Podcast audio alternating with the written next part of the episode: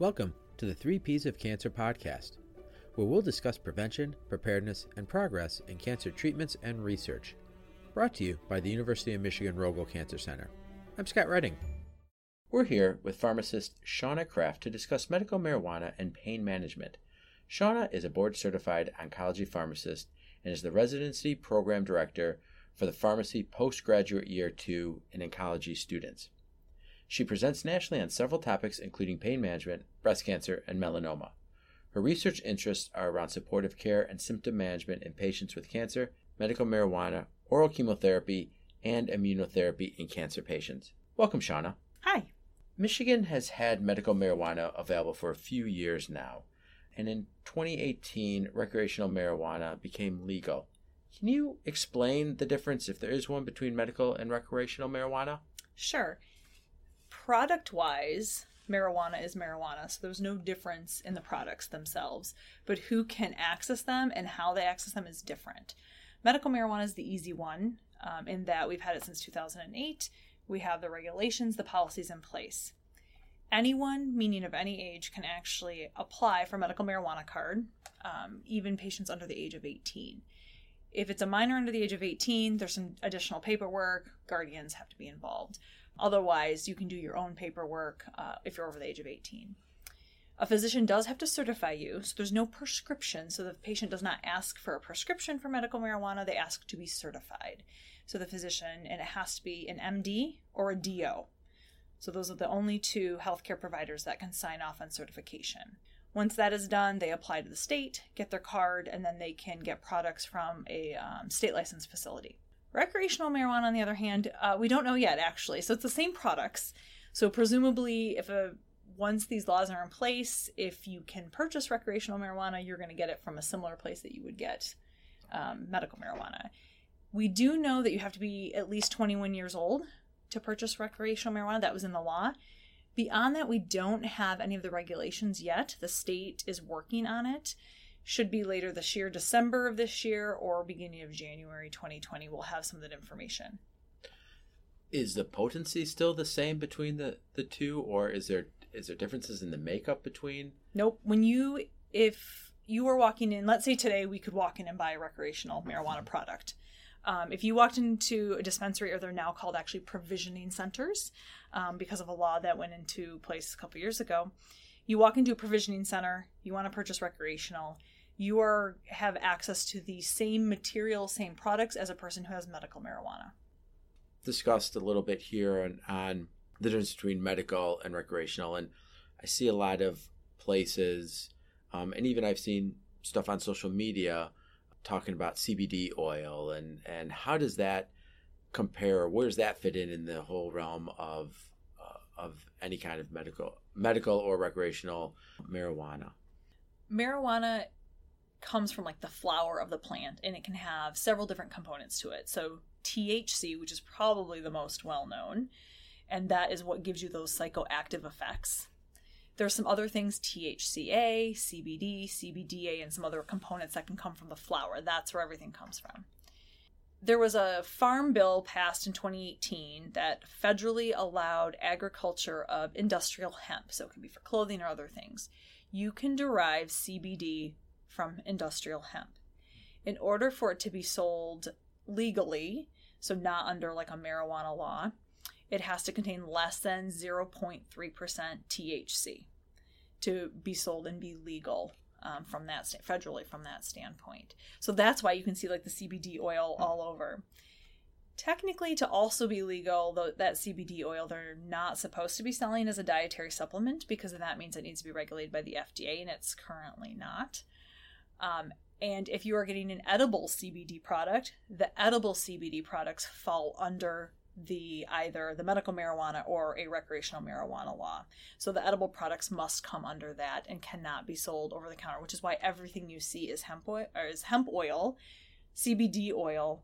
You can kind of think of them as the same thing. That's where it's coming from. It's not coming from the flower of the plant. The industrial hemp is go- grown very differently um, from mar- traditional marijuana. You know, you talk about it coming from the flower, and there's these various different levels of THC and CBD and AB, you know, whatever. Mm-hmm. How does that is is that in all forms of of um, medical marijuana, whether it's um, you know an edible or whether it's smoke or oil? Yes. So there's a ton of different formulations actually of marijuana, whether you're using it recreational or medical. They ha- there are um, oils that you can either use topically or you can use orally, smoking it, vaporizing it, um, patches, um, edibles, and every product is going to be a little bit different. So whenever they go to a dispensary or a provisioning center, it's finding out you know what is in there how many milligrams of thc or how many milligrams of cbd so some products are combination products where there are some thc some cbd some are going to be more thc or maybe only thc some may only be cbd so it's finding out what you are trying to treat to figure out should you have something that's more thc cbd some combination of that. And then the product that you're looking at what is the percentage of the different things that are in there? Um, and then looking at the milligrams of that for potency. Um, to figure out well how much should you use? You know if you have a liquid or an oil are you you know how much is in one drop? So do you do one drop two drops? Um, how many milligrams are in each of those? Now how is that determined on on that level of you should get one drop two drop a, a full brownie a partial of a brownie? You know how sure. does that determined? Well, it's tricky because it's going to likely depend on the person that's assisting you at the provisioning center. Um, depending on their knowledge of where you should start at like what dosage, their expertise on your condition that you're trying to treat, and whether it's THC, CBD, if you have any use in the past, um, are you taking other medications that could be additive, additive effects? And so it depends really on the knowledge of the person that's helping you. I will say, in general, what I tell patients is start low and go slow. So, understanding depending on the product, when will you start to feel the effects? Like an edible is going to take two to three hours, versus if you smoke a product, you're going to get very quick um, experience or very quick relief with that. So knowing like what type of product you're using, when you can expect an effect, and then just starting at a very low milligram. Um, but it's going to vary on understanding some of that based on who's assisting you in choosing your product. Am I able to still get the benefits if I don't want to get high from the medical marijuana? Yeah, so it depends on what symptom you're trying to treat or what you're trying to achieve um, with using a marijuana product.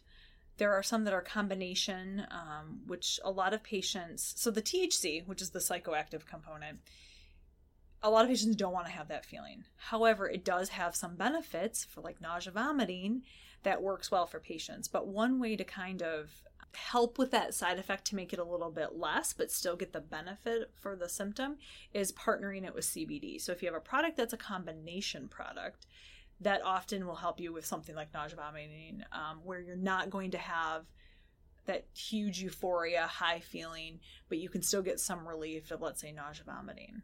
You can get pure CBD products um, as well, which have none of that traditional euphoric CBD or um, euphoric high feeling and you can still get some benefit from it. Um, some folks, you know, have fine pain management from it, nausea, vomiting, um, other additional side effects, but you can still get a pure CBD product. I would say most patients tend to find the benefit from something that's some form of combination, some ratio of a combination product, but it can help blunt that side effect of that feeling high because most patients who are looking at this for specific symptoms don't want that feeling are there certain cancers uh, or treatments that are better suited for someone benefiting uh, by having a medical marijuana license?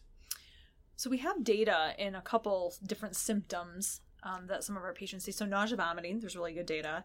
Um, actually, because we also do have a product that is an FDA prescription product that is pure THC, dronabinol, brand name Marinol. So that is pure THC. We've had that for several years um, and that has very good data for both um, appetite stimulation and for nausea vomiting. So similarly, if you're using a not uh, not prescription product such as marijuana, you're also going to have some good benefit. Um, sleep, there's some good data with sleep, with CBD and THC. Pain is tricky. Most of the well done studies that are looking at pain are often looking to see if patients who are using some type of medical marijuana product are reducing their use of opioids. Really, you know, we, as we have this opioid epidemic in our country, if someone is going to use a marijuana product, you would think working for the pain, it would reduce their use of opioids. That has not been the case. In the data that we've seen, it, patients have the same amount of opioid use. So it does not appear that it's working enough for their pain that they can cut down on their opioids, at least in the well done studies that we have published. Anecdotally, I have patients who do use it for pain. It says it works for them. Um, but the data from a global scale doesn't support that yet. So most of it, you know, nausea, vomiting, um, and sleep and appetite are probably the big three that have the best data. And would that be across any kind of cancer diagnosis or treatment, or is it more effective along those some maybe who has chemotherapy compared to just a surgery, or um, or even radiation, or how does it? It's so that? tricky. It's I would say at this point in time with the data that we have, it would be I would say that's applicable to all cancers. There's not enough data out there yet to say, oh, in this specific cancer, it's going to work best for this we just don't have that information. What's also extremely difficult is having products cross comparison trials everyone's using different products. The regulation is completely different. Some of the best data actually is coming out of israel and other places in europe where they actually have state regulated marijuana products. So you know it's you know regulated as in a prescription type medication where you know you can compare it. Everyone's using the same type. In the united states we do not have that. So it's very difficult to say well this study didn't show any benefit but this study did it's highly unlikely they used even the same product, different combination of treatments, how pure was their product. It is very difficult to get the information, which is probably why we don't have some of that data yet. Um, so it makes it very difficult to for patients to make a full decision, which is why we hear anecdotally a lot of people get relief on various things, and it's they probably do, um, even though we don't have the data to back it up. Without the regulation, um, like in some of the foreign countries, um, how do people know that they're getting what they're getting?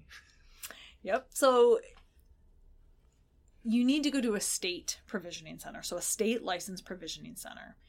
Um, if you really want to have guaranteed, they are now required. Um, uh, as of I can't remember as of last year, I believe, to now actually send their products off for testing. Um, we actually have a local place around here that does the state regulated testing. And that way, when you are purchasing your product, you know it has X percent of this, X percent of that in it. Some places, although this is not required by law, I don't believe, will also report out if there's mold or uh, any contaminants or pesticides. But most places, it's not required, so you may not have that information. I would say if you want to have guaranteed, at least somewhat of a guarantee of what your product is, go to a state provisioning center. They're listed uh, online through the Michigan.gov website. You can find like a map of where they are so that you know that they're at least sending their products off. If you walk into a provisioning center and it is not directly provided to you, what exactly their testing showed for that product, I would ask for it because they have to have it. Um, it's some folks I do know get it from a trusted caregiver, so someone that's growing it for them. So then they probably know their practices and their extraction, however that goes. So if they're comfortable with that, I think that's okay. Um, it depends on how well versed their caregiver is at dosing that out. Um, so that's a little harder. but otherwise, I would encourage them because since you don't really know, because it's not regulated like a prescription drug, is to go one of those state provisioning centers you just mentioned about caregivers and um, them extracting. You know, they, mm-hmm. they grow it and they extract it. Um, what are the forms of extracted THC um, uh, available to patients, and are there some that are better than others, especially um, as it relates to cancer patients? Sure. So the the most common one people probably think of is smoking it, whether that's traditional, um, like a cigarette type device or if it's vaporizing it so vaping or kind of an e-cigarette idea um, but with not not with tobacco. Um, there's tinctures there's the edibles which is the other one i think people think of after smoking is edibles but tinctures oils um, topical creams topical oils patch there's several different forms. I in general recommend that people do not smoke um, their products for a couple of reasons. Number one, it can have other toxins in it.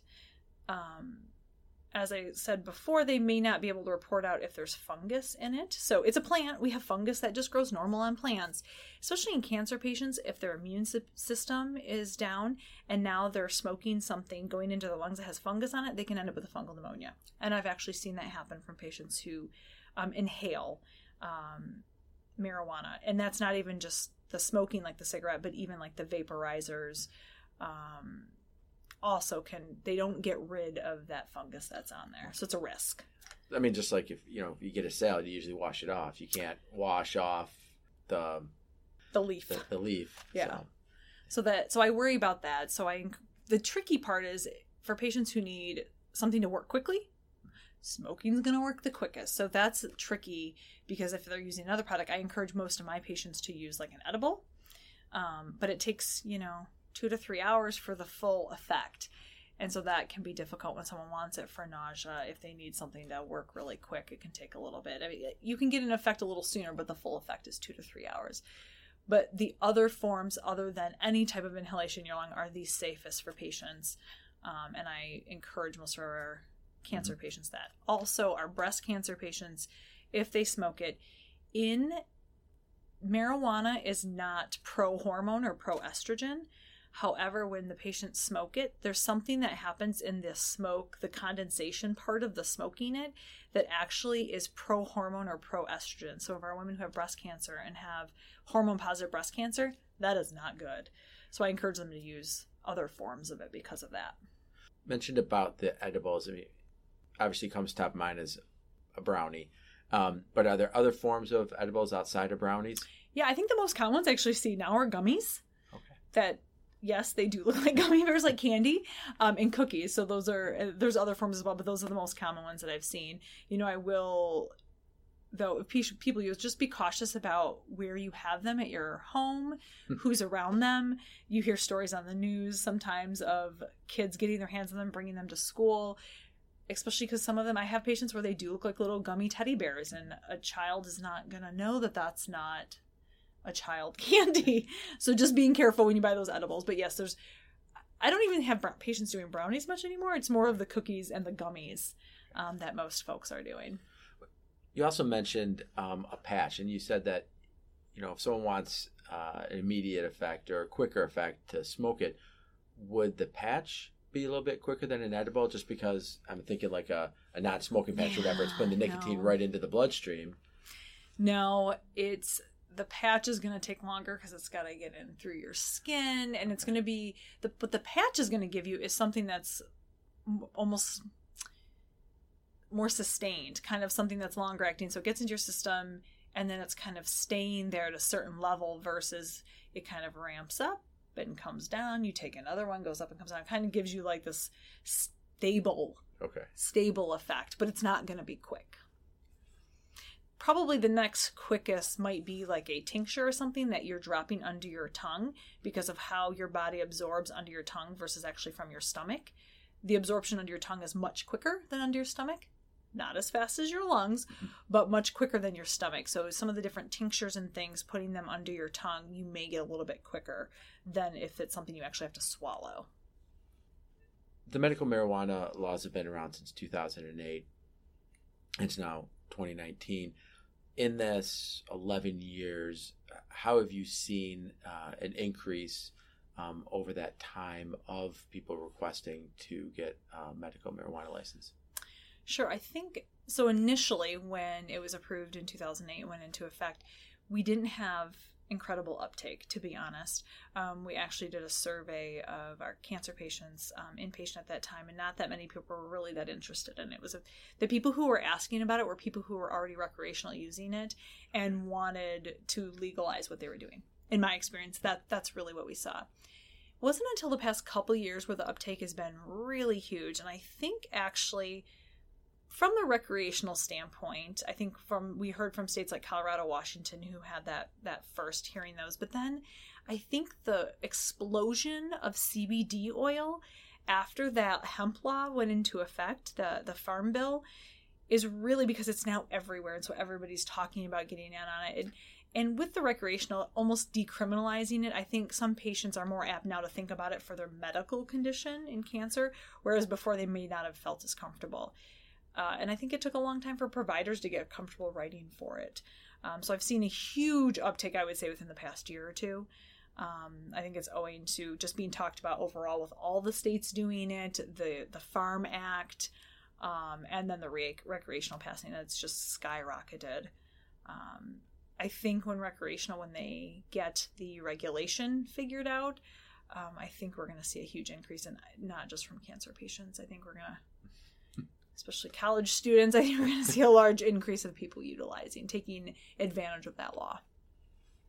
Well, Shauna, I really appreciate the time uh, you took today, and I think this is some really good information. I know it always seems to be an issue in a lot of different aspects, and you, you see it portrayed in a fun way in movies and, and TV shows when, when people have uh, some sort of serious disease like cancer. But um, I think this is really good, helpful information. As we wrap up, is there anything that we've we've missed or something that you want to make sure is a key takeaway from today's talk? Sure. I would just encourage patients if you're going to utilize any type of marijuana product, whether it's CBD, something with THC, whatever, even if you don't have a medical marijuana card, to make sure your provider knows um, because there can be drug interactions, so we need to help manage those with you. There can be side effects or other things going on, and it's not illegal for you to tell us. We do, there's no reporting that occurs, even though you know federally it's still illegal. We don't report it, but we can help take care of you better as a patient if you're honest with us. Don't feel judged. Um, it's very common that people are using it. So be open and honest with your provider to let them know so that we can make sure the other things that we're assisting you with, we can do it all safely. Great. Well, thank you again. Thank you. Thank you for listening. And tell us what you think of this podcast by rating and reviewing us. If you have suggestions for additional topics, you can send them to cancercenter at med.umich.edu or message us on Twitter at umrogelcancer. You can continue to explore the three P's of cancer by visiting rogelcancercenter.org.